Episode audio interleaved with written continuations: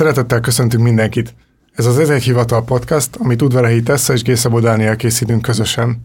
A podcast célja, hogy közösen megértsük a közigazgatás működését, a jó és rossz oldalait, és megtaláljuk azt is, hogy hogyan lehet megújítani, és olyan alakítani, az em- ami az embereket szolgálja. Mai vendégünk Kertész Bence, aki csak nem 8 éve az Európai Bizottságnál dolgozik, jogszabályok előkészítésén. Köszönjük, hogy elfogadtad a meghívásunkat. Én is köszönöm a meghívást, sziasztok, és üdvözlöm a hallgatókat. Az első kérdésünk, hogy hogyan vezetett a, az életudod a bizottságig, hogyan lettél EU-s közszolga? Nos igen, szóval én váratlanul és véletlenül kerültem a bizottsághoz. Egyrészt váratlanul, mert eleve az egy kicsit meglepő volt, hogy jogi egyetemre mentem. Én úgy szoktam mesélni, hogy a gimiben matek tagozatos voltam, a Budapesten, a Bersenyiben, ami egy egészen csodálatos hely volt, és amennyire tudom, még ma is, is az.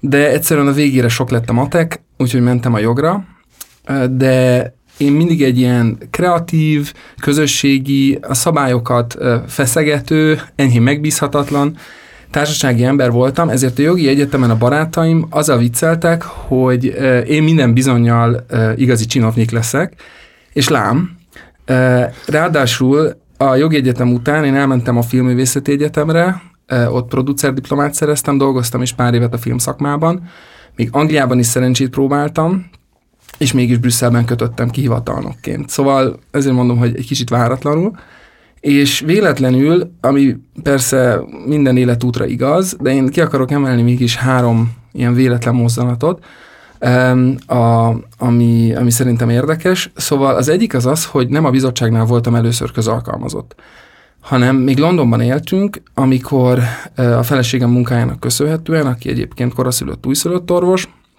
és én voltam éppen otthon a kislányunkkal, ilyen apasági uh, szavin, vagy hát egyszerűen csak otthon a, a kislányunkkal, de őt beirattuk a bölcsibe, úgyhogy eljött az ideje, hogy uh, én is keresek valami munkát, amit persze halogattam, uh, és uh, aztán egyik nap a feleségem ezt megelégelte, és a kezébe vette a dolgokat. Korábban bárki kérdezte, hogy na jó, de ott vagy kint Angliában, mit fogsz csinálni, hol akarsz dolgozni, akkor mindig mondtam, hogy hát sima ügy, hát a BBC-nél hát ilyen háttérrel, meg hát az, az a legjobb hely, ráadásul arra felé is laktunk, szóval egyik este a feleségem fölment a BBC honlapjára, és talált nekem egy jogi állást, aminek konkrétan aznap éjfélkor járt le a jelentkezési határideje, és hát felvettek. Én voltam egyébként akkor az egyetlen nem angol anyanyelvű a jogi osztályon, és hát nagyon fantasztikus időszak volt, de az igazi poén, amire ezt a véletlent kiemelem az, hogy sokkal később, igazából csak pár éve a volt bizottsági főnököm elmondta, hogy egyáltalán azért választották ki a jelentkezésemet, mert a szívemben ott volt a BBC, és ez, ez megtetszett nekik. Szóval ez, ez, ez kellett a, ahhoz, hogy, hogy a bizottság egyáltalán megnézze a jelentkezésemet, úgyhogy ezt, ezt a feleségemnek köszönhetem. Szóval a másik véletlen az az, hogy ugye a BBC-nél dolgoztam, egyébként imádtam, az volt az első ilyen, ilyen nagy megtiszteltetés munkahely az életemben, nem árulok el meglepetést, a jelenleg is az, de aztán utána, amikor a nagyobbik fiunkat vártuk, akkor eldöntöttük, hogy visszaköltözünk Magyarországra, és akkor törtem a fejemet, hogy na most akkor hogyan tovább, mit csináljak. Azt tudtam, hogy ügyvéd nem igazán akarok lenni és egyik nap néztem a, az indexet, az akkori indexet, és láttam egy újságcikket, ami egyébként most, most, hogy jöttem ide, meg is kerestem, meg is találtam, megvan még ez az újságcikk, és arról szólt, hogy most lehet jelentkezni uniós hivatalnoknak. Nagyon jó feltételekkel, persze marha nehéz bekerülni, mert át kell menni egy úgynevezett versenyvizsgán, ami hát egy, egy, egy nagyon komoly vizsga, mindjárt mesélek róla. A lényeg az az, hogy hát ez felkeltett az érdeklődésemet, a cikkben eleve ott voltak ott ilyen IQ-tesztszerű, meg mindenféle számolós feladatok, nekem ezek mindig mentek, hát gondoltam, miért is ne. Fölhívtam egy volt csoportársamat a jogi egyetemről, akiről tudtam, hogy Brüsszelben él évek óta, mert ott dolgozik, dolgozott a parlamentnél, hogy láttam ezt a cikket, és egyáltalán mit gondol, adjon tanácsot. Mire azt mondta, de hisz ezt a cikket én írtam. És akkor innentől nem volt nagyon kérdés, hogy ez, ez egy ilyen jel, hogy, hogy adjam be a jelentkezést. És, és a harmadik ilyen véletlen tulajdonképpen az, hogy, hogy ez a jelentkezés sikerült. Tehát e, ez a versenyvizsga, és akkor majd elmesélem mindjárt, hogy, hogy milyen módokon lehet bekerülni a bizottsághoz. Ez az egyik legnehezebb, azt kell mondanom.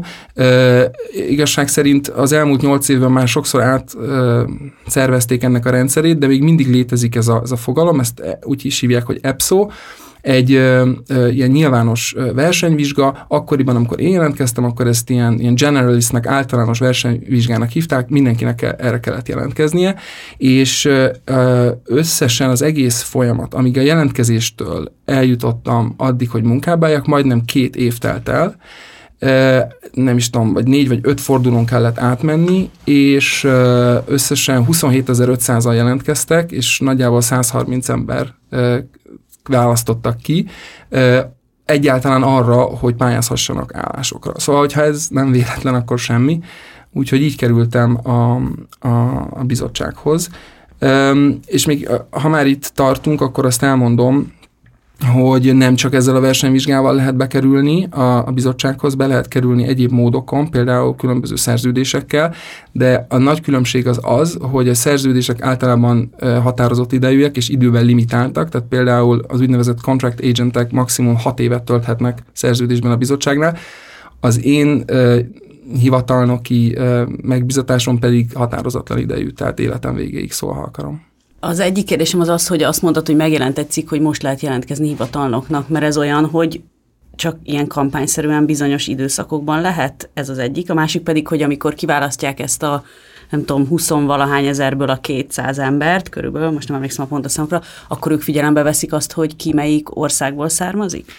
Szóval ez úgy van, hogy a, ö, nincs, nincs állandó és folyamatos jelentkezés. Tehát igenis ö, kampányszerűen, ahogy te mondtad, de vannak kiírások, ezeket azért jó előre lehet tudni, évekre előre terveznek, és, és jó előre lehet őket tudni, de ha az ember lemarad a jelentkezési határidőről, akkor, akkor, akkor már nem kerülhet bele abba a körbe és mondom, nem vagyok most teljesen képben, hogy éppen jelenleg hogy zajlik a folyamat, de tudom, hogy ha jól tudom, akkor most már nem ilyen nagy általános versenyvizsgákat csinálnak, hanem specializált versenyvizsgákat, tehát például keresnek adatvédelmi szakértőket, keresnek nem tudom, IT-sokat, keresnek versenyjogi szakértőket, és akkor oda eleve kevesebb ember fog jelentkezni, ilyen szempontból bizonyos értelemben nagyobb is az esélyed, hogy bekerülj, hogyha te egyébként tényleg értesz hozzá, de, de az, hogy a következő x évben hány ilyen vizsgát írnak, és ott hány hely van, az eléggé uh,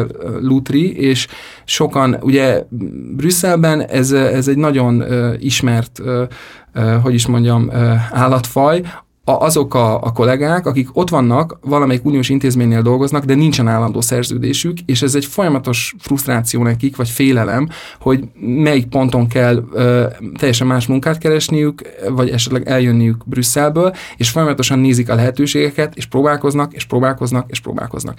És egyébként az én környezetemben ö, viszonylag jó magas százalékkal előbb-utóbb ö, sikerül megcsípni valamilyen ö, versenyvizsgán valamilyen pozíciót, de, de ez, egy, ez egy nagy stressz azoknak, akik, akik ezen ilyen hossz, hosszan mennek át. Az pedig a másik kérdés, hogy hogy néz ki a, a, a földrajzi, illetve hát az, az országok. Hát, hát szempont egy, ugye, hogy az EU, nem tudom, reprezentálva legyen igen. Ez egy kényes kérdés. Én amennyire tudom, ezt nem tudom egész biztosan, de ha jól tudom, akkor ez ugye nem lehet hivatalosan kiválasztási szempont, aztán valahogy mégis, ha megnézi az ember a statisztikákat, akkor, akkor valamelyest korrelál a népesség számmal, de nem teljesen.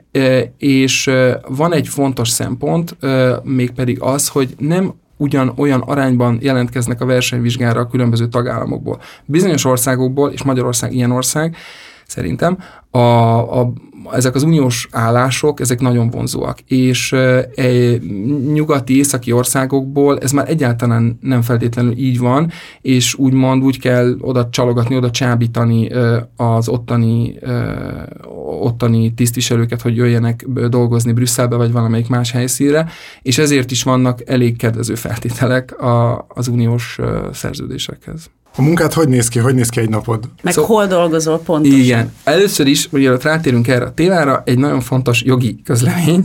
Szóval én a bizottságnál dolgozom, az Európai Bizottságnál, de amit mondok, amit eddig mondtam, és amit ezután mondok, az az én személyes véleményem, álláspontom és tapasztalatom, és nem tükrözi a bizottság álláspontját.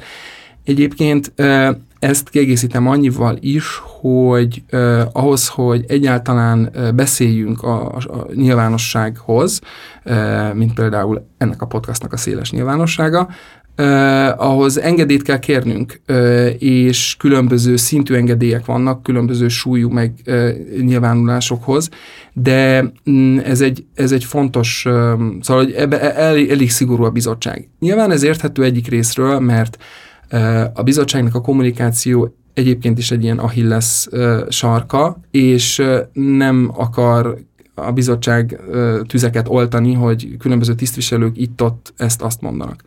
A másik oldalról, és, és erről beszélgettem is mm, kollégákkal, szerintem minden, mindannyiunknak, akik ezeknél az uniós intézményeknél dolgozunk, egyfajta ilyen közösségi kötelességünk beszélni a munkánkról, amennyire persze lehet, nyilván bizalmas információkat nem, mert eleve nem egyértelmű, hogy az emberek mennyire ismerik vagy látják át az unió működését, és, és, és emiatt én Ez ezt különösen... terjesztés igazándiból. Igen, és különösen fontosnak tartom, mert ezzel sok probléma van az Unióban, hogy milyen tudás áll rendelkezésre, vagy milyen kommunikáció áll rendelkezésre ott helyben, Brüsszelben, vagy nem tudom, Strasbourgban, vagy Luxemburgban és, és a tagállamokban. Szóval, de, de, de, de amit mondok, az az én személyes véleményem. Szóval, de várjál, ahhoz akkor, hogy te itt beszélj, ahhoz hány szintet kellett megugranunk? Nem, nem, ez nem, az én, jele, az én részvételem egy nagyon, ne, ne vegyétek rossz néven, de, de nem kellett elmennem a, a, a, a bizottság sajtó, sajtófőnökéhez, vagy Ursula von der Leyenhez, ahhoz, hogy, hogy itt most beszélhessek. Aztán remélem nem mondok olyat, ami miatt ezt megbánják. Szóval, um, tehát, hogy na, hol dolgozom én, és hogy néz ki napom. Igen, azt, javas, azt gondolom én is, hogy célszerű először elhelyezzem magamat a térképen. Tehát az EU-nak három nagy intézménye van. van. Van több kicsi és fontos, de három igazán nagy intézménye van. Ezek közül az első a tanács, a második a parlament, a harmadik a bizottság. Itt dolgozom én. Két mondatot mondok ezekről az intézményekről. Az egyik az az, hogy a tanács képviseli a tagállamokat. E, ez az az intézmény, ahol ott ülnek a tagállami képviselők, a miniszterek, e, hogy megvitassák a, a dolgokat. A parlament képviseli az embereket, az állampolgárokat. Ez úgy történik, hogy időről időre elmegyünk választani, és a választott európai parlamenti képviselők beülnek a parlamentbe, és képviselik az állampolgárokat. A bizottság, ahol én dolgozom, az pedig az unió egészét képviseli, az unió közös érdekeit. Azt is szokták mondani, hogy a bizottság a szerződések őre, a szerződés, amikre az Európai Unió alapszik, amiket a tagállamok megkötöttek annak idején, és, és adott esetben módosítanak, és, és ezért az EU, ezért a bizottság az az Európai Unió, mint, mint olyan egészének az érdekeit nézi. Ez az első mondat. A második mondat az az, hogy hogy, műkö, hogy néz ki a, a, a fő működés. Ugye az egyik legfontosabb dolog, amit az Unió csinál, de de, és amiben én dolgozom, de ez egyáltalán nem a kizárólagos feladat az uniónak, hogy Európai Uniós jogot alkot. Tehát szabályoz bizonyos dolgokat, amiket közösségi szinten szabályozunk az alapszerződések alapján. És ebben úgy oszlik meg a felelősség, hogy a bizottságnál van a javaslattételnek a, a monopóliuma, a joga, a privilégiuma. Ez azt jelenti, hogy ha egy uniós az Unió akar egy, egy, egy szabályt hozni, akkor e, ahhoz először a bizottságnak el kell tenni egy javaslatot az asztalra. Nem teljesen a bizottság ö, dönt erről mindig, mert például a parlament is, és a, a tanács, az Európai Unió tanácsa, tehát a miniszterelnökök fölhívhatják a bizottságot, hogy, ö, hogy tegyen le egy javaslatot az asztalra, és ilyenkor kivétel nélkül a bizottság ezt megteszi, de formailag ez úgy kezdődik, hogy a bizottság letesz egy javaslatot az asztalra. A döntést nem a bizottság hozza. A döntést azt az esetek nagy többségében a másik kettő, őket hívják egyébként a közös döntéshozóknak, a parlament és a tanács hozza meg, és akkor születik meg egy uniós jogszabály, hogy arra rábólint a parlament is, és ha rábólint a tanács is ennyi, ennyi oktatást gondoltam, hogy ez hasznos. Úgy is lehet mondani, nem, hogy a bizottság az kb. a kormánya az EU-nak, nyilván sok különbséggel, és akkor a parlament az az alsóház, a tanács meg a felsőház. Uh, igen, ez egy, jó, ez egy jó hasonlat. És akkor aki most közigazgatási alapvizsgára készül éppen, az ezt a részt, ezt így majd biztos fogják kérdezni, úgyhogy ezt a igen. részt meg lehet jegyezni. Igen, igen, igen, igen, remélem jól mondtam, és nem, és nem, nem lesz belőle bukás.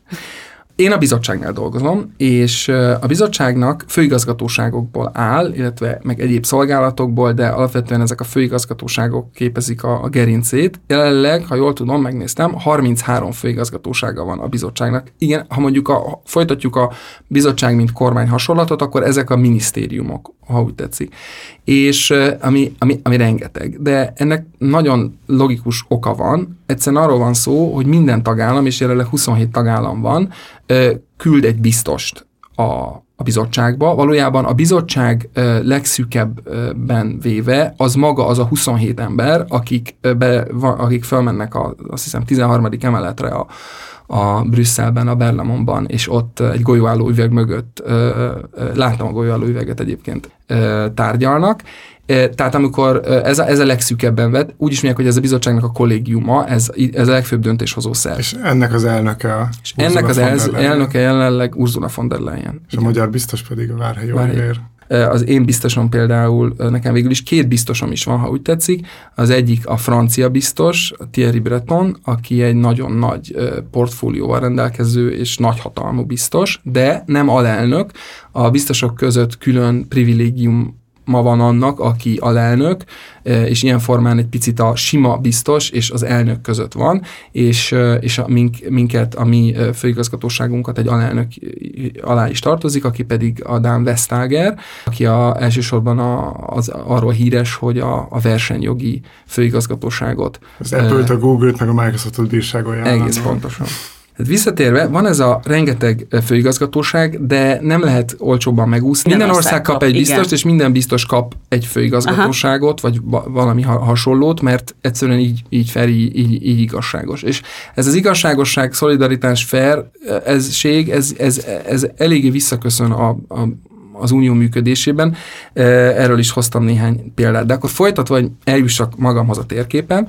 A 33 főigazgatóság egyike a DG Connect, egy, ez egy hosszú mondatnak a betűszava, amit én nem is tudok pontosan, de alapvetően ez a bizottságnak a digitális ügyekért felelős minisztériuma. És én itt dolgozom lassan 8 éve, ami nem ami, ami nem feltétlenül tipikus a bizottságnál, a, már az, hogy valaki egy DG-ben tölti a karrierjét, nem tudom, meddig maradok még itt. A DG az a főigazgatóság, Bocs. a Director Generalnek, a, csak azért, hogyha valaki a rövidítést nem érti. Igen, igen. köszönöm. Igen. Uh, igen, igen és mert a sokan szándékosan, vagy van, a, van egyébként a rendszerbe építve egy ilyen mobilitási um, tulajdonképpen tanács, hogy időről időre menj át egy másik főigazgatóságra, vagy DG-be, tanulj meg más, dolgoz más környezetben, tanulj meg más dolgokat, így leszel egy ilyen univerzális, mindenhol bevethető köztisztviselő. Igen, ezt az angol közigazgatásnál hallgattuk végig, hogy ott van egy ilyen rendszer. Igen, ahol, ö, ö, ahol egyébként azt az adást én is hallgattam, és nagyon érdekes volt, ahol a bizottságnál komolyabban veszik ezt a rotációs elvet, azok a vezetők. A vezetőknél ezt tényleg komolyan veszik, tehát egy vezető nem ragadhat be egy állásba túl hosszan, ez alól persze mindig vannak kivételek legfelsőbb szinteken. Ennek az a, egyébként ennek van egy nagyon olyan praktikus oka is, hogy ne egy adott vezető vezetési stílusa, vagy éppen egyszerűen véleménye, elfogultsága ne határozza meg ö, még véletlenül se túl hosszan a, a bizottság valamelyik szakpolitikáját. De mivel én még nem vagyok ilyen magas rangú vezető, ezért rám ez nem vonatkozik, tehát én régóta ebben a, a digitális minisztériumban dolgozok, aminek, aminek van tíz igazgatósága, és én az egyik ilyen igazgatóságon vagyok, a platformokért, a online platformokért felelős igazgatóságon vagyok, ö, ö, szakpolitikai előadó, nem is tudom magyarul ezt hogy kell mondani, de erről van egy történetem, angolul policy officer, így vettek fel annak idején a bizottsághoz, és nagy büszkén ki is írtam a Facebookra, amelyik a, a, a, azok számára, akik magyarul használják a Facebookot, ezt le is fordította, úgy, mint rendőr. És, a, és több barátom... Szakpolitikai rendőr? Több, csak annyit, csak hogy rendőr. rendőr. És több barátom érdeklődött, hogy, hogy ez, ez a karrierváltás, ez, ez, ez, ez, ez mi, mi, mi okozta, és hogy szólíthatnak-e biztos úrnak. Valójában úgynevezett adminisztrátor vagyok, ami a bizottsági nyelvezetben a a, a, a hivatalnoknak az alap kategóriája. Adminisztrátorok azok, akik, akik, akikhez tartoznak a különböző fájlok, dossziék. De ez mondjuk olyan, mint nálunk az ügyintéző? Nekem is Ugye az, hogy nálunk az ügyintéző az, aki, aki az ilyen érdemben intézi Igen, az ügyeket. Aki ért hozzá. Aki ért hozzá, és mondjuk az ő főnöke írja alá, de azért az ügyintézők azok, akik a mélyében ismerik az ügyeket. Igen, lehet, lehet így is mondani, hogy, hogy elvileg az adminisztrátorok azok, akik mély, mélyben ismerik az ügyet.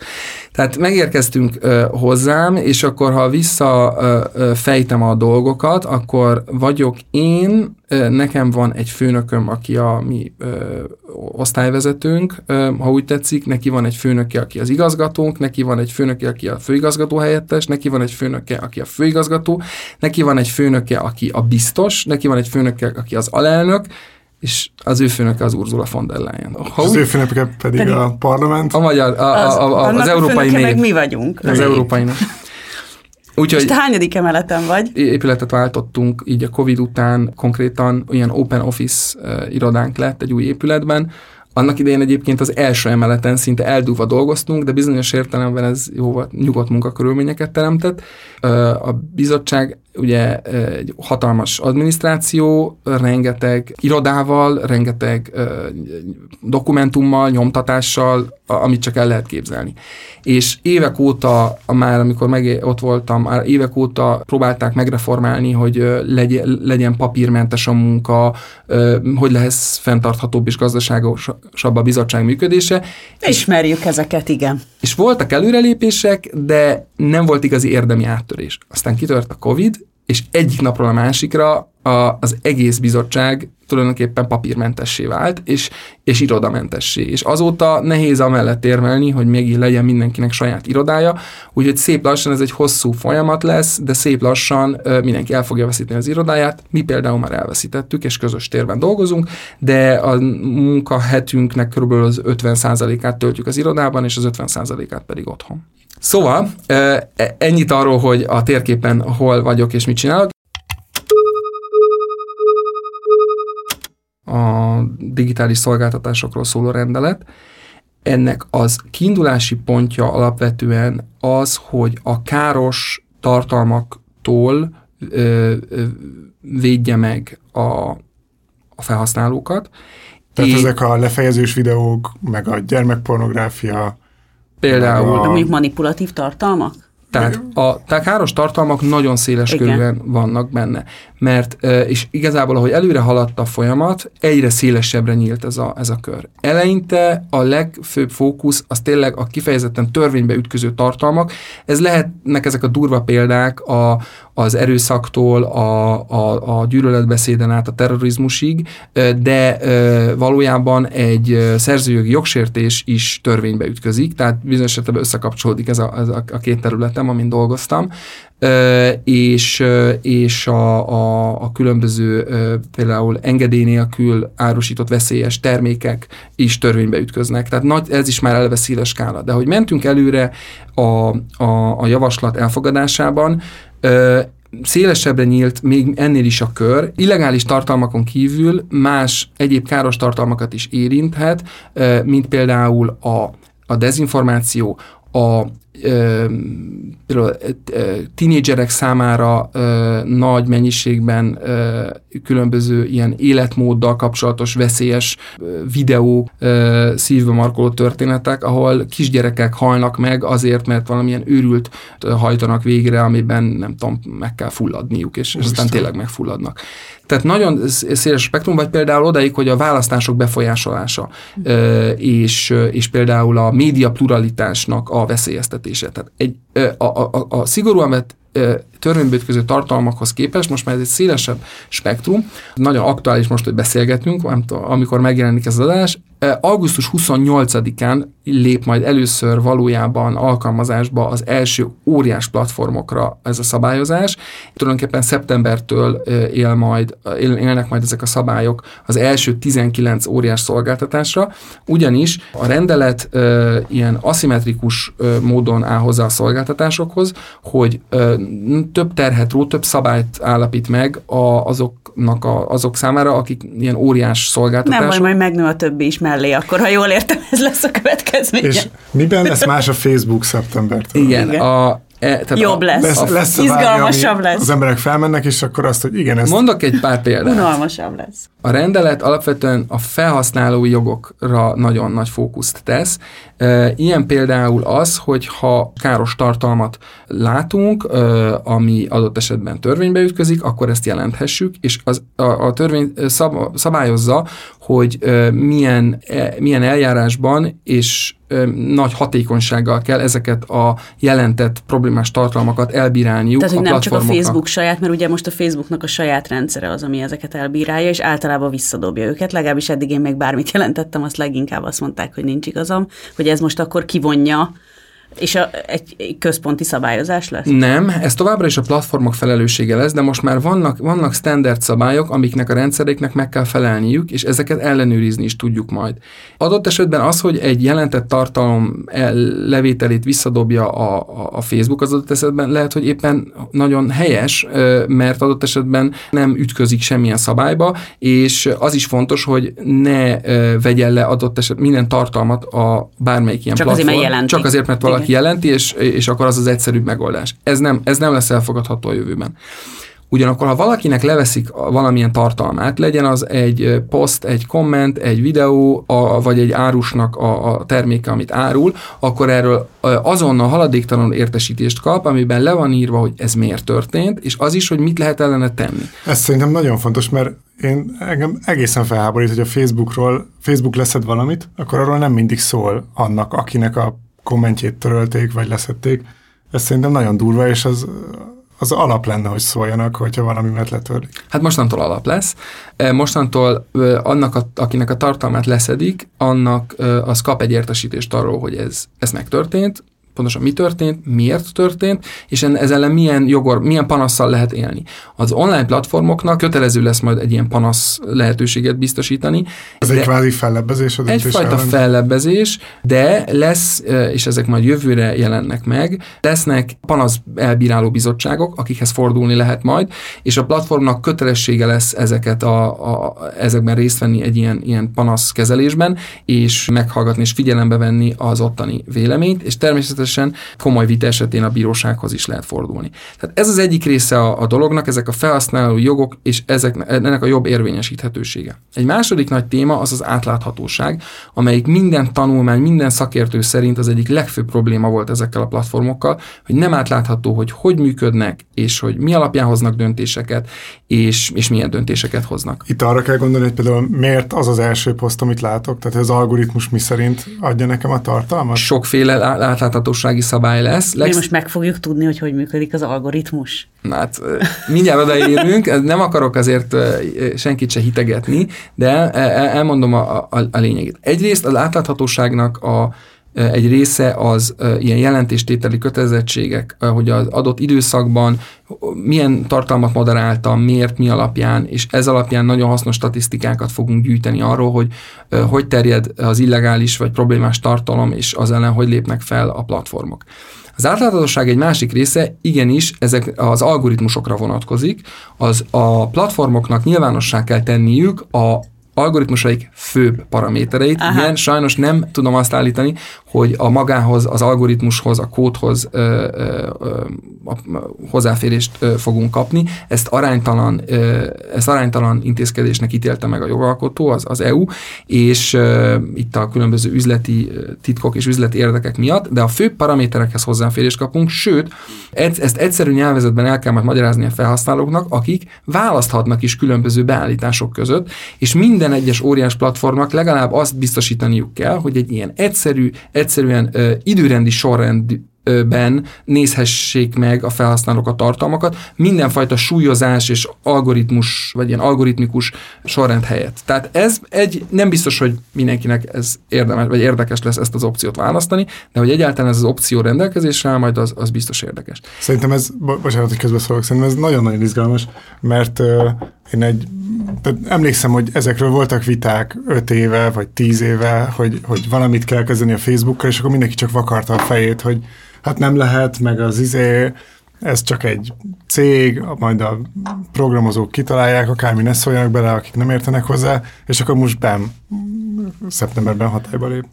Igen, ez óriási élmény volt átélni Brüsszelben egyébként ezt, és az egyik kulcs fogalom, amit bedobtak valami, egy zseniális módon, én nem tudom, hogy pontosan kitől ered az ötlet, az a kulcs fogalom, hogy ezek az óriás platformok azáltal, hogy ekkora méretűek, ezek többé már nem egyszerűen magánvállalkozások, hanem közösségi terek. Ezek köztereink. Igaz, hogy nem valóságosak, hanem virtuálisak, és mint közterek, ezért szabályozhatjuk őket. Ez, ez egy óriási, ezek a dolgok, hogy egy-egy jó fogalom, egy-egy jó koncepció olyan áttörést hozhat a, a, a jogalkotásban, a politikában, mert a, ugye a döntéshozók számára egyszerűen átélhetővé, érthetővé teszi a, a dolgot, és, és, és akkor megtörténik a, a, a csoda. Gyorsan befejezem ezt a, ezt a témát, még egy dolgot említek, ami nagyon érdekes lesz. Igaz, nem lesz azonnali hatása a felhasználókra, de az egyik legizgalmasabb ebben az egész új szabályozásban az az, hogy az óriás platformoknak minden évben egy kockázatelemzést kell készíteniük azokról a társadalmi kockázatokról, amik a platformjaikon előfordulnak, előfordulhatnak. Ezt egyébként egy külső ilyen auditorral még ellenőriztetniük kell, és ezt fogja a bizottság ellenőrizni évről évre. És ezt muszáj elmesélnem, mert a, a, az egyik legérdekesebb történet, amit én átéltem az Európai, az én bizottság életemben. Amikor a bizottság javaslatot tett erre az új rendeletre, akkor nem arra tett javaslatot, hogy az óriás platformokat önmaga ellenőrizze. Ha, mert egy több okból. Egyrészt ez nem, ez, a bizottságnak ilyen komoly ellenőrzési jogkörei nagyon kevés van, elsősorban a versenyjog, tek, versenyjog tekintetében, és a másrészt meg ezek a digitális szolgáltatásoknál a hagyományos irány irányelv, hogy a származási ország elve, ahol le van telepedve egy szolgáltató, ott kell őt ellenőrizni. Igen ám, de e, e, a taktika, hogy úgy mondjam, bevált. Amint a javaslatot a tanács asztalára tettük, az egyik első probléma, amit sok tagállam felvetett, e, hogy azok a tagállamok, ahol ezek a nagy óriás cégek le vannak telepedve, ezek általában viszonylag kisebb tagállamok, vajon rendelkeznek-e kellő kapacitással ahhoz, hogy ezt a, a remek új szabályokat betartsák. Nagyon hamar a tanács arra meg állapod, álláspontra jutott, hogy célszerűbb lenne, ha ezt nem ezek, ezek a tagállamok ellenőriznék, és akkor viszont ki és percek alatt mi kerültünk a célkeresztbe, és így az én munkám egyébként a most szeptembertől teljesen meg is fog változni, nem jogalkotó leszek, hanem platformokat fogok ellenőrizni, ami borzasztóan érdekes feladat, és, és, és nagyon várom, komoly bírságokat szabhatunk ki, és akkor az... most már tényleg végre a barátaid, amikor kérdezik, hogy most, most, most kit bírságolsz, akkor, most... akkor fél év múlva tényleg lehet mondani egy, egy egyenleget. Igen, most már, most már tényleg betilthatok dolgokat. Egyébként ez nagyon érdekes, hogy mennyire a politikusok irányítják a munkánkat, vagy, vagy ez hogy megy. A, ezt elmesélem, mert ez egy nyilvános, ezt bárki elolvashatja a sajtóban. Elég szörnyű zavargások voltak pár hete Franciaországban, és, és szóba került, hogy azért vannak ezek a zavargások, mert a fiatalok különböző platformokon egymást hergelik, és, és, és szervezik ezeket a zavargásokat. És bizony el is hangzott prominens európai politikusok szájából, hogy nem baj, majd jön, jön jön ez az új rendelet, és majd jól letiltjuk ezeket az alkalmazásokat, amire egyébként van is elvi lehetőség. És már másnap óriási felháborodást váltott ez ki civilek jogvédők körében, e, e, és egyből rápirítottak úgymond a, a, hát a bizottságra, hogy ne, ne gondolja azt, hogy a megoldás az, hogy korlátozza a szólásszabadságot. És a bizottság egyből reagált és visszakozott és ez nekem a bizottsági munkatársként egy nagyon, nagyon jó visszajelzés arra, hogy, hogy a bizottság vezető politikusai nem tudnak önkényesen bármit kitalálni és végrehajtani, és a közvélemény bizony ellenőrzi a munkánkat. Ez egy jó példa arra, hogy mire, mire jó az EU, hogy egy ország, egy maga valószínűleg a Facebookot nem tudja szabályozni. Ezeknek a platformoknak tényleg akkor az ereje, meg akkor az anyagi tőkéje, hogy egy Magyarország méretű ország, de akár még egy Németország méretű ország is túl kicsi, tehát előbb mondja azt a Facebook, hogy jó, akkor abban az országban kivonulunk, és akkor, akkor mindegy, akkor, akkor, akkor nem szabályozhattok, de az egész európai piacról nem tud kivonulni, mert az már akkora mennyiségű pénz nekik is, hogy inkább betartják a szabályokat. Ez nagyon így van, és uh, annyira, ne, nem csak arról van szó, hogy a Unió, mint piac és a népesség számánál területnél fogva egy komoly uh, érdekérvényesítő uh, képessége van, hanem arról is szó van, hogy bizonyos szabályokat egész egyszerűen uniós szinten könnyebb elfogadni, mint nemzeti tagállami szinten, mert olyan adott esetben érdekeket sért, amit egy, a, a, a tagállami törvényhozás nehezebben tudna átvinni. A, az uniós jogalkotásnak van egy kicsit ilyen elemelt, eltávolított, meg jobban kiegyensúlyozott folyamata, ami ezeket lehetővé teszi. És ez annyira így van, hogy az Unió az első az egész földön, amelyik, uh, szabály, amelyik szabályozni tudta ezeket az óriás platformokat, hogy mondjam, elismerően, uh, elismerően szólnak rólunk az egész világon, és egy ilyen globális igazodási uh, minta lesz. Ez, ez kicsit olyan, hogy a kimiben a legjobb a világon, az Unió a szabályozásban elég, eléggé világ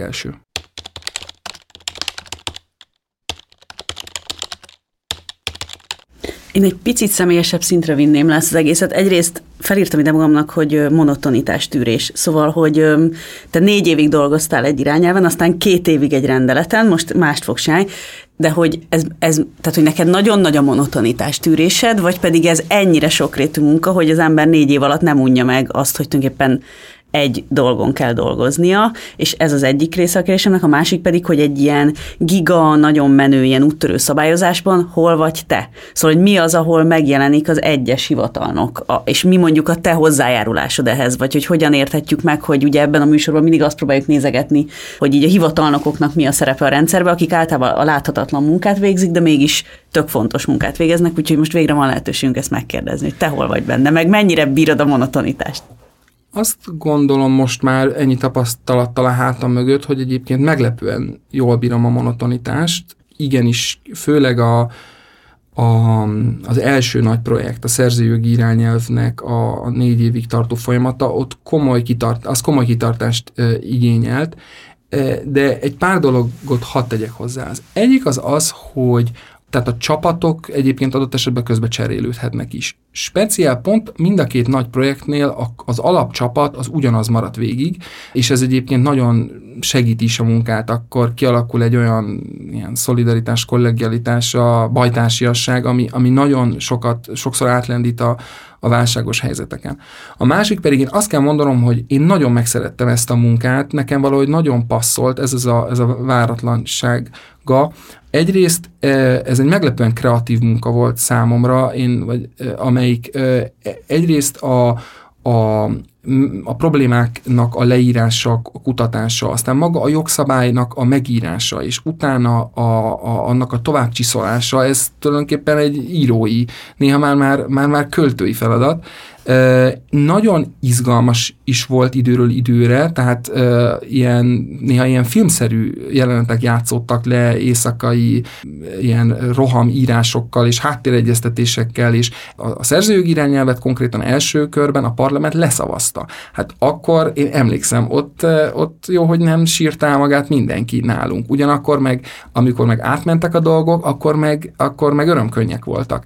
Konkrétan a sok, sokak szerint a szerző szerzőjogi irányelv végül egy rész szavazáson egy vagy, vagy legalább egy-két szavazaton múlott, mert volt egy, egy, egy olyan részszavazás, ahol arról szavaztak a képviselők, utólag páran bevallották, hogy nem is tudták, hogy miről szavaznak, hogy vajon szavazzanak-e az, az szerzőjogi irányelvről egyben a végszavazást, vagy vagy paragrafusról paragrafusra.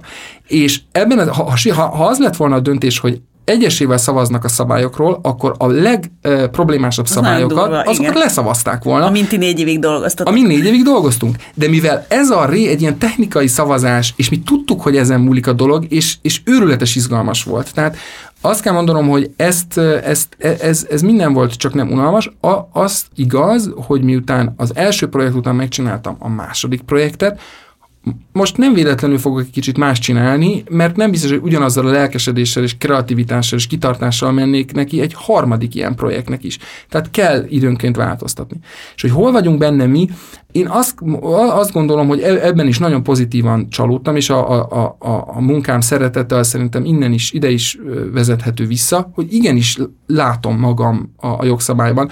Sokáig azzal vicceltem, hogy próbálom majd úgy írni a szöveget, hogy a végén a, a, az oldal a kezdőbetéből kiolvasható legyen a gyerekem neve, vagy ilyesmi, de nem, itt nem erről van szó. Arról van szó, hogy... De a szemfülesebb hallgatók megnézhetik, hát ha mégis hát, ott van. Arról van szó, hogy belássuk magunkat egy-egy, egy-egy rész, részébe a dolognak. Mondok egy példát. A szerzőjogi irányelvben volt a szerzők díjazásáról külön szabályok, és nekem én ahhoz személyesen is elkezdtem kötődni. Utána jártam, tényleg tudtam elejétől a végig, tudtam, hogy milyen buktatói vannak, milyen, hol lehetnek benne az előnyök, és ö, olyan volt, mint egy, ilyen, mint egy ilyen küldetés, és bizony jöttek olyan trükkös javaslatok ellenérdekelt felektől, hogy át akkor ezt mégse úgy legyen, hanem így, és én tudtam, hogy amit a főnököm adott esetben nem tudott akkor, mert ő nem láthatott tehát ennyi részletet egyszerre, hogy bizony, ha azt átírjuk ö, lehetről, vagy kellről lehetre, akkor senki nem fog pénzt kapni belőle, pedig az volt az eredeti cél.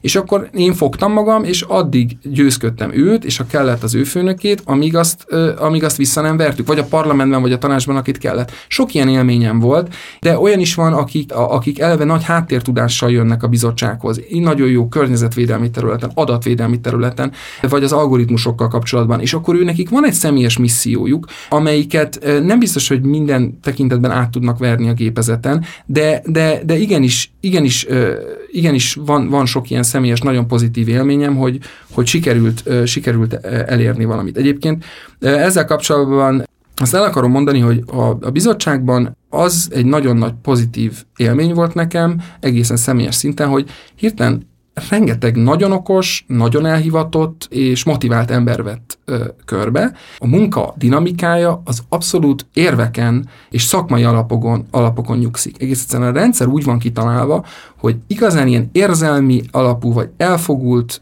impulzusokat előbb-utóbb a rendszer kiegyensúlyoz és letompít. És a, a végén az marad, hogy vannak-e elég jó érveid ahhoz, hogy meggyőzd a másikat. Van, tudsz -e elég jó kompromisszumos javaslatot letenni, és ez nagyon, ez nagyon felemelő volt, és, és nagyon, nagyon inspiráló volt. Azt kell mondanom, hogy nincs természetesen a hivatalnokoknak, főleg a, a alsó szinten, ahol én vagyok, döntő befolyásuk az unió működésére, de van kellő befolyásuk, autonómiájuk és felelősségük ahhoz, hogy ez egy nagyon ö, örömteli munka legyen. Azt olvastam, hogy az EU-nak körülbelül 30-40 ezer munkatársa van összesen, ami soknak tűnik elsőre, de igazából Budapestnek is körülbelül ugyanennyi munkatársa van. Tehát nagyon kevés EU-s közszolga van.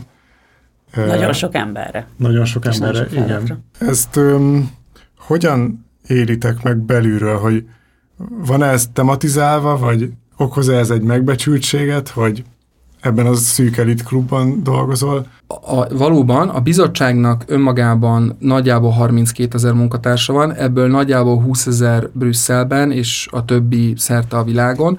Az uniónak pedig összesen nagyságrendileg 60 ezer ilyen köztisztviselője van, és ennyi van körülbelül Párizsnak, tehát igen, a hasonlat az abszolút megáll.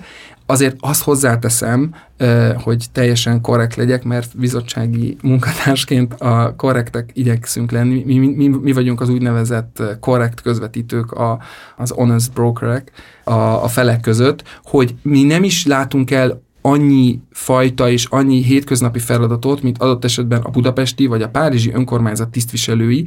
Igen, például Amerikában a, a szövetségi kormánynak, ami tehát más Amerika meg az EU, de hogy a szövetségi kormánynak millió számra vannak munkatársai, és ott is a hatáskörök különbözőek, tehát szerintem azért azt mondhatjuk, hogy az EU-nak összességében kevés munkatársa van ahhoz képest, hogy hány embert szolgál ki mennyi területen. Igen, akkor viszont igen, akkor viszont kifejtem azt, mert egy nagyon érdekes tapasztalat kapcsolódik ide, hogy egy gyakori negatív álláspont az unió működésével kifejezett a bizottsággal kapcsolatban, hogy rengeteg haszontalan vagy körülményes bürokrata, naplopók, akik ingyen élők, akik a, az uniós állampolgárok adójából élnek, és, és nem csinálnak semmit, vagy ha csinálnak is, akkor is esetleg nem, nem elég jól, vagy nem, nem jót.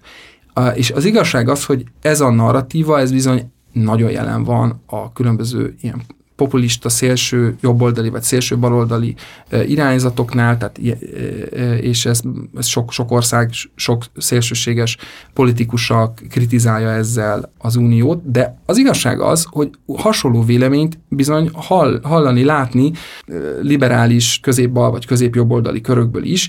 Van egy ilyen élménye a, az embereknek arról, hogy, hogy, hogy ez nem elég hatékony, és, és akkor így viszont az egész egy, egy, egy, egy, egy haszontalanság. Hát az igazság az, hogy valóban akkor, tehát tényleg ilyen szempontból relatíve kevesen vagyunk, ahhoz képest, hogy, meg, hogy, hogy mekkora feladatokat látunk el. Igazából, ha úgy fogalmazom meg, most pont megnéztem, hogy a következő 7 éves költségvetés, ami azt hiszem 1800 milliárd euró, ebben a teljes adminisztrált tranzakciós költség, és ebben nem csak a bizottság, hanem az összes uniós intézmény, és beleértve az ingatlanbérleteket és fenntartásokat, kevesebb, mint 4 százalék, és igazából nem azt Tehát mondom, a hogy többi ez... megy kvázi érdemi és ez, de ez az egész költségvetés is nagyon kicsi, mert az egész EU GDP-nek az 1, valahány százalék. Egy... a, az USA-ban sokkal többet oszt el a, a szövetségi kormány, vagy egy országban is a GDP felét, 30-40%-át elosztja a központi kormány. Igen, relatíve abszolút kis költségvetése van magának az uniónak, azon belül a bizottságnak, ez igaz, ezt, sokszor, ezt sokan ö, nem tudják, vagy nem így élik meg, ráadásul azt is igaz, hogy az én, ez az én személyes tapasztalatom, ugye, hogy hát naplopásról szó sincs. Igazából az elmúlt években sokkal nagyobb probléma az én közvetlen környezetemben a túlhajszoltság miatti kiégés, ami már már szinte ilyen az ügyvédi munkára emlékeztet néha, amikor ügyvédi irodában, nemzetközi ügyvédi irodában dolgoztam. Hány órát dolgoztok egy nap? És vagy egy durva nap? A, a munkaidő ugye 8 óra, de ha, amikor az ember egy olyan ö, jogszabályon dolgozik, mint a Digital Services Act, amiről minden nap elmondja egy politikus vagy egy újságcikk, hogy létfontosságú azonnal kell nekünk, mert életek múlnak rajta, akkor, akkor ez ember nem megy haza, vagy, nem, vagy ha haza is megy, akkor utána lefekteti a gyerekeit, és bekapcsolja a gépét, és dolgozik este vagy hétvégén, és ez igaz ránk, ilyen egyszerű adminisztrátorokra is, és pláne igaz a vezetőségre. Tehát nagyon, nagyon intenzív munka folyik. Visszatérve a eredeti kérdésre, erre a megbecsültség minőségre, meg hogy, hogy ennek ellenére ez egy óriási szervezet, és, én, és nem érezi, tehát Brüsszelben semmiképpen se érzi az ember az, hogy, hogy mi milyen kevesen vagyunk, nem, tele van velünk a város, tehát ez egyértelmű, rengeteg főigazgatóság van, és, és, és nagyon sok, sok ember dolgozik a, a bizottságnak. Ami a, a, a megbecsültséget illeti, ott a, az a, tehát önmagában van egy nagyon nagy megbecsültség, szerintem, ami kezdve azzal, hogy egyszerűen, tehát részemről egyszerűen ez, ez belőlem jön. Én nagyon, egyszer nagyon megbecsülöm magam, hogy ott dolgozom, és nagyon büszke vagyok rá. És ez szerintem nagyon, tehát túlnyomó többségére igaz az embereknek. Itt az emberek többsége hisz az európai projektben, és, és, és nagyon, ez nagyon nagy motivációt ad, ad neki. Speciál pont, ha már, Brüssz, ha, ha, ha már azt kérdezzük, hogy az emberek, ha az utcán e, ránk köszönnek, hát Brüsszel nem rajong a, az európai e, e, bürokratákért. Egyrészt ott is van egy közkeletű félreértés, hogy mi nem fizetünk adót. Ez nem igaz. Az tény, hogy a, be, a fizetésünkből már nem kell adót fizetni, de az adót előtte levonják. Tehát innen üzenem minden, minden, minden belga, nem honfitársamnak, mert még nincs belga állampolgárságom, de barátomnak, hogy fizetünk adót, de az, hogy, hogy bizony Brüsszelnek ez egy komoly megterhelés is, és nem mindig örülnek, amikor, amikor jön, a sok eurokrata. Ugyanakkor azt a brüsszelék is elismerik, hogy az Európai Uniós intézmények, meg egyéb intézmények, például a NATO és egyéb nemzetközi intézmények adják Brüsszelnek egy, egy, egy jelentős, tehát a GDP-nek, meg a jelentőségének egy, egy nagy részét. De, de van, van ezzel kapcsolatban, vannak ezzel kapcsolatban negatív érzések.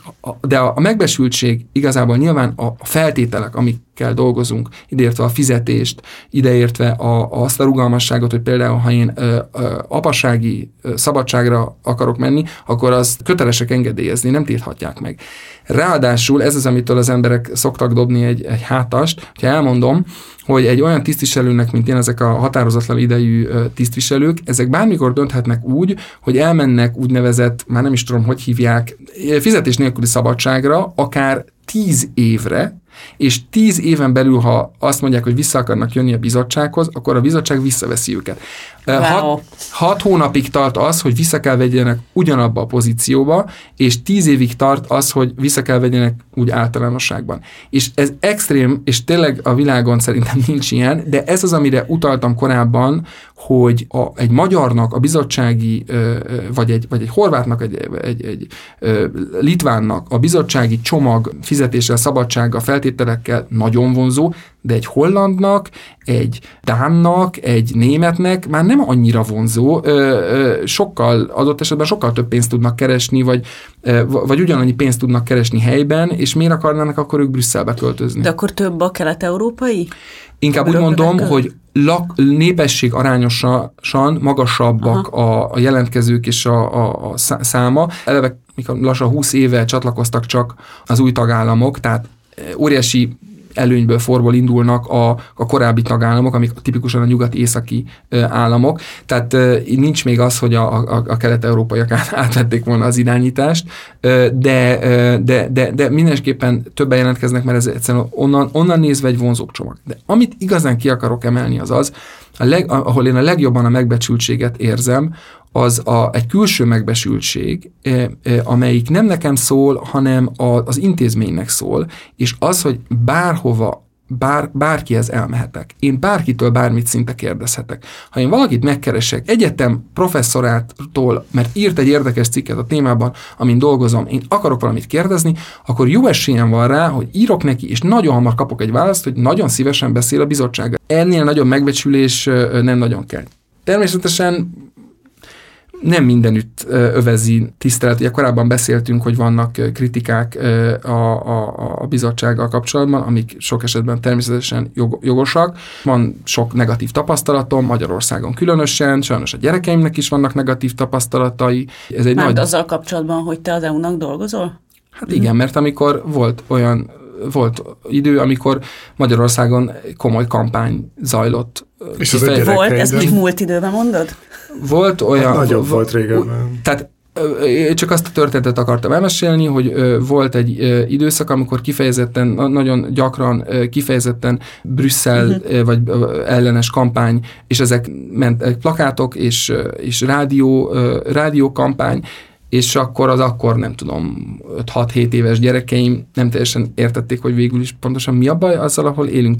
Azt nagyon fontosnak tartom elmondani, hogy sok jót mondtam, és hogy, a bizo- hogy miért szeretek ott dolgozni, és sokat gondolkozom is ezen, és most nem olyan régen, nagy podcast rajongó vagyok egyébként, a, ezt a podcastot is már korábbról ismerem, és, és remélem, hogy eljut olyanokhoz is, akik nem közhivatalnok vagy köztisztviselők, és hallgattam egy Telex podcastot nem olyan régen Herman Jánossal, aki egy nagyon régi uniós, régóta uniós diplomata, és egy nagyon érdekes dolgot mondott, ami nagyon szöket ütött a fejemben. Tehát egyrészt én mindig, amikor az, az unió, mint projekt jelentőségét ki kell emelni. Járok egyébként minden évben a régi iskolámba, a Berzsenybe visszatartani ilyen EU napot, és ott mesélni a gyerekeknek, és mindig kiemelem, hogy ez alapvetően egy békeprojekt, és mint békeprojekt elképesztően sikeres, 65 éve az uniós tagállamok között béke van, és, és ez volt alapvetően a fő célja a franciáknak és a németeknek. Sok kritika éri az uniót, hogy na jó, de mi a helyzet itten a globális versennyel, lehagy minket Kína, lehagy minket Amerika,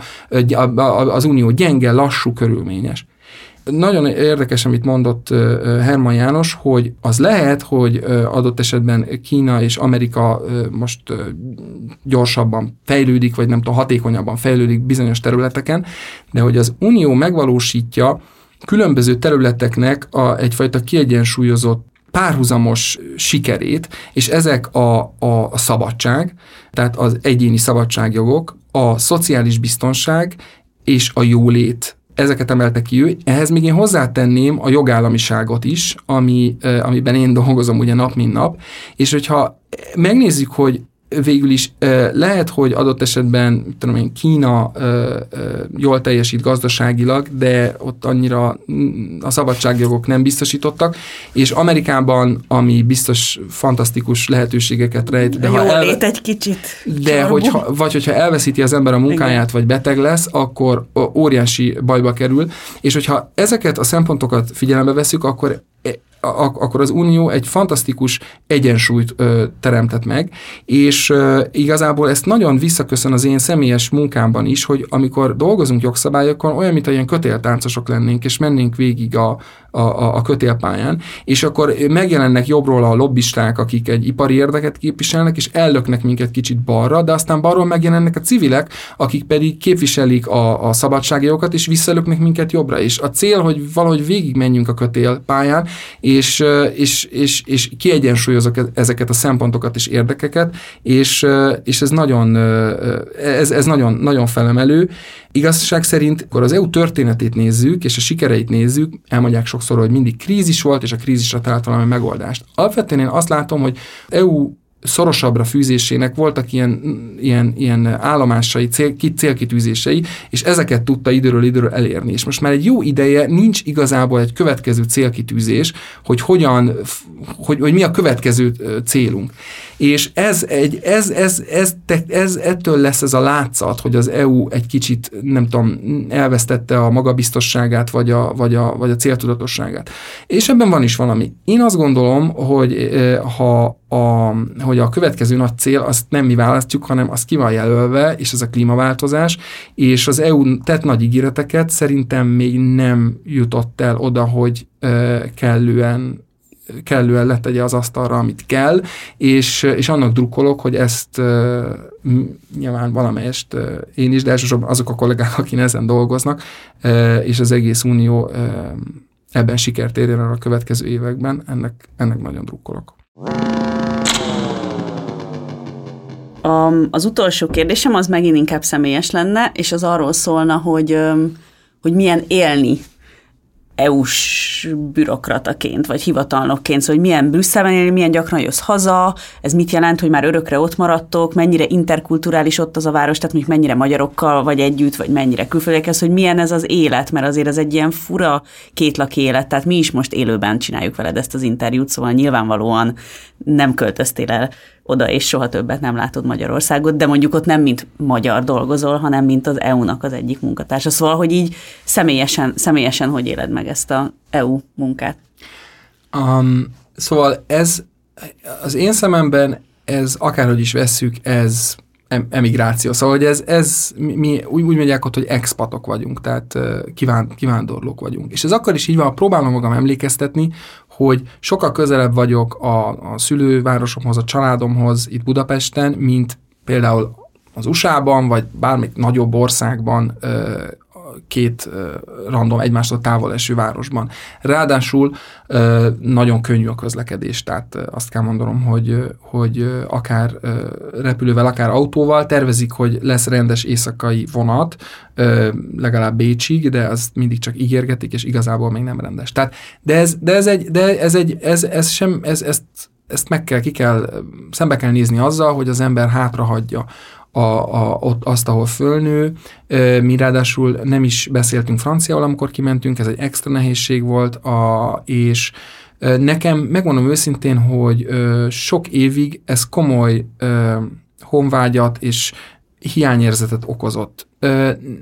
Az az igazság, hogy ma már nem, nem egy annyira fájósebb ez, hogy ez azért van, mert hozzászoktam az évek alatt, vagy mert ott kialakult az a, az a közeg, az a közösség, vagy egyszerűen az ottani életem, amelyik már megvéd ettől a, ettől a fájdalomtól, vagy, vagy hiányérzettől, ezt pontosan nem tudom, de és az is igaz, hogy, hogy ugye én is szeretem a munkámat, a feleségem is szereti a munkáját, és, és szeretünk Belgiumban élni, és nincs, semmi nem űz igazából se hív minket igazán Magyarországra. Tehát ez így az évek alatt hozzá lehetett szokni, de, de azt a vesztességet meg kell élni, és ugye szokták mondani, hogy az első generációs kivándorlók, ők, ők mindig valahogy megszenvedik azt, amit már, ha minden jól megy, a második generációk nem kell megszenvednie, hogy nem érzi sose igazán az otthonának azt az országot, ahova, ahova kivándorolt. Szerintem ez sokakra igaz a, a, az én tapasztalatom szerint. Ami a közösségeket illeti, van nagyon jól szervezett és, és, és jó magyar közösségek vannak kint. Mi, mi is részesei lettünk ilyennek, vagy több ilyennek, és ez nagyon sokat segített. Nekem korábban va, volt tapasztalatom Angliában, hogy sokkal kevésbé szervezett a magyar közösség. Több magyar van, de nem annyira jól szervezett, atomizáltabb ez nagyon-nagyon jó, jó volt, nekünk szerencsénkre jó pár ilyen magyar barát még a közelben is lakik, és sok, sok, sok jó, sokat voltunk, vagyunk együtt, de az is igaz, hogy ha valakinek nagyon erős, szoros közössége van itthon, akkor azt, azt nem nehéz pótolni, vagy, vagy talán lehetetlen. A maga Brüsszel az egy nagyon élhető és családbarát város, sok szép, nem túl nagy, a tömegközlekedés nem ideális, de de vállalható, kulturálisan izgalmas, vannak programok felnőtteknek, gyerekeknek, so, sok a zöld, úgy érezzük, hogy egy, egy sokkal élhetőbb város, főleg családdal, mint, mint, mint például London. Én mindig szoktam mondani, hogy, hogy Magyarországról, ami leginkább hiányzik nekem, az Kakaós Csiga és Pintér Béla, de van sok kultúra. Igazából az első nagy kultúra, amit az ember kap, és folyamatosan kapja, az maga a munkahelye. Tehát én nekem számolgattam, és azt hiszem, hogy csak horvát, máltai és ciprusi kollégám nem volt eddig. Tehát az összes többi tagállam, és még sok unión kívüli országból, nem tudom, Svájc és, és, és Ukrajna volt kollégám, és ezek hozzák magukkal a kultúrájukat, a nyelvüket, és igazság szerint ez számomra egy egészen csodálatos élmény napról napra, és, és szerintem sokaknak az.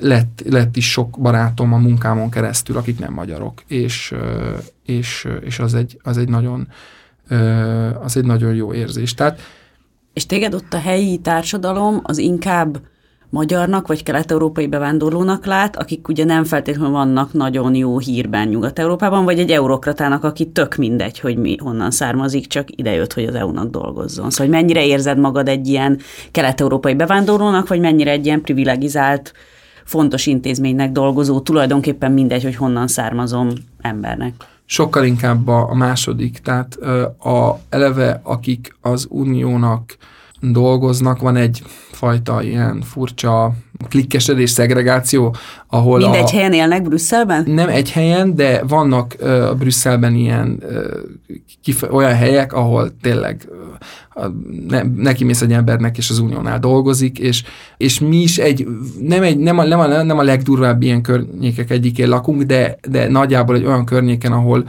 ilyen középosztály széles, van alsó-felső része is, de és az, hogy, hogy és alapvetően sokkal inkább jellemez szerintem a brüsszeliek szemében az minket, hogy, hogy, hogy az uniónál dolgozunk, semmint az, hogy most éppen milyen, milyen a, a nemzetiségünk. Mondjuk pont speciál a mi utcánkban élnek dánok, akik annak idején Budapesten éltek, és imádják, hogy mi, mi magyarok vagyunk.